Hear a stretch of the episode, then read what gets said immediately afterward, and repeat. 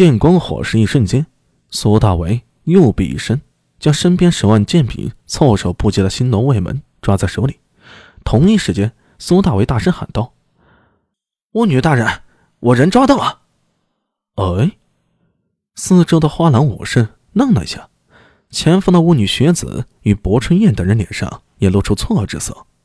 这一下完全出乎所有人的预料。没等他们反应，苏大为双手一翻，将手里的新幽卫门像炮弹似的给扔了出去，大声呼道：“不好，犯人跑了！快抓住他！”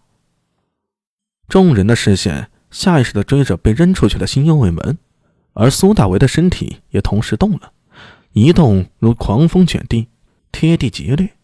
但他不是向外逃，而是向着薄尘燕和高剑猛地冲了上去。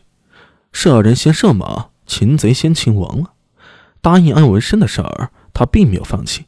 呼，人在半空中一口长吸，精息之术，元气在体内沸腾，背脊一热，似有无穷无尽的力量推动的身体，如在碧波万顷汪洋中横越出来的巨鲸，挟着一往无前的巨大冲势，右手五指猛地向前拍出。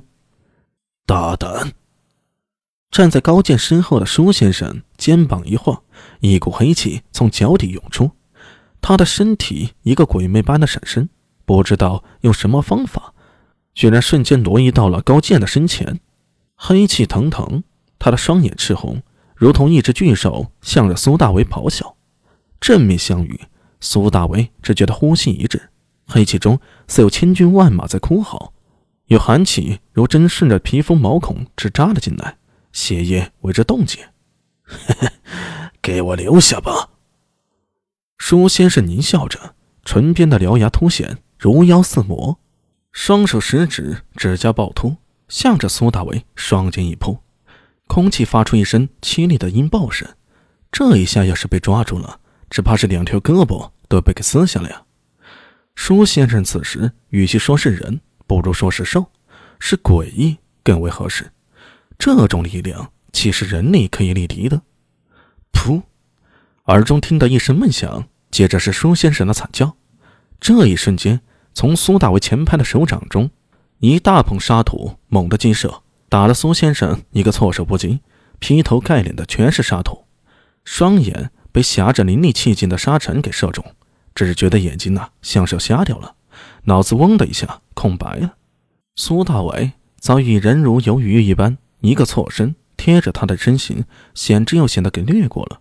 九宫步，借着舒先生的身体阻挡，再次闪现时，苏大为已经出现在高剑身侧。找死！高剑眼通暴缩，尖叫一声，身形急退，从他的身边，巫女学子一声不吭的补位上来，双手握着玉拳，如两枚流星一般，一前一后击向苏大伟的胸膛。学子似乎也是一人，至少有着超乎常人的力量。这一下要是被他拳头打中了，只怕是奔马也得被打倒在地啊！同一时间，另一旁的薄春燕双手并掌为刀，娇哧一声，向着苏大伟的脖颈劈来，眼中寒芒闪烁。原来薄春燕的双手手刀之中还各扣着一枚短臂，如果不注意看呢，几乎要掠过。这一下要是被划中了呀！脖颈动脉立刻不保，认识半妖又或者是异人，都会身受重创，失去继续动手的能力。如果是平时也倒罢了，偏偏此时身后还有捂着眼睛狂吼的舒先生，左右各是学子和薄春燕，苏大为几乎被限制在极其狭小的环境里，几乎避无可避。学子眼中闪过一抹杀意，口中轻吐玉音：“死！”唰。臂中的连环阵拳突兀的落空了，空气发出爆鸣声。巫女学子眼中闪过茫然之色，而他对面的薄尘燕几乎是同时双手短臂划过空气，无功而返。这一下料错，令两人都生出一种一脚踏空的错愕感。人呢？眼神一闪，这才发现苏大为竟不知何时身体蜷缩如球，缩在地上小小一团。这是妖僧那罗的天竺瑜伽体术，苏大为曾见过几次。这下情形，蛇形搜骨之法无比的顺滑，居然连薄春燕和学子都失算了。没等两人反应，苏大为关节一抖，身形仿佛貔貅般弹起，右脚一弹，将学子一脚给踹开，同时左手一晃，绕过薄春燕双手匕首，一把扣住她的肩膀，将她拉进了怀里。这一切说起来虽慢，但只是电光火石瞬间发生的。等高健落稳脚步，舒先生勉强恢复视力，学子捂着小腹站定，周围的花郎武士将摔得鼻青脸肿的秦右卫门给抓了回来。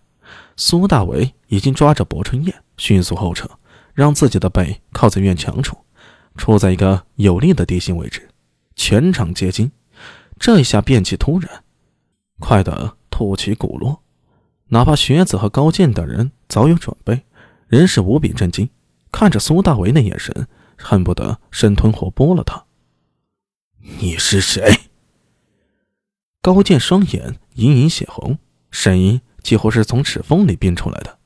而另一旁的学子双眼凝视着苏大伟，眼神里若有所思，似乎正在回忆着什么。第五百四十五集。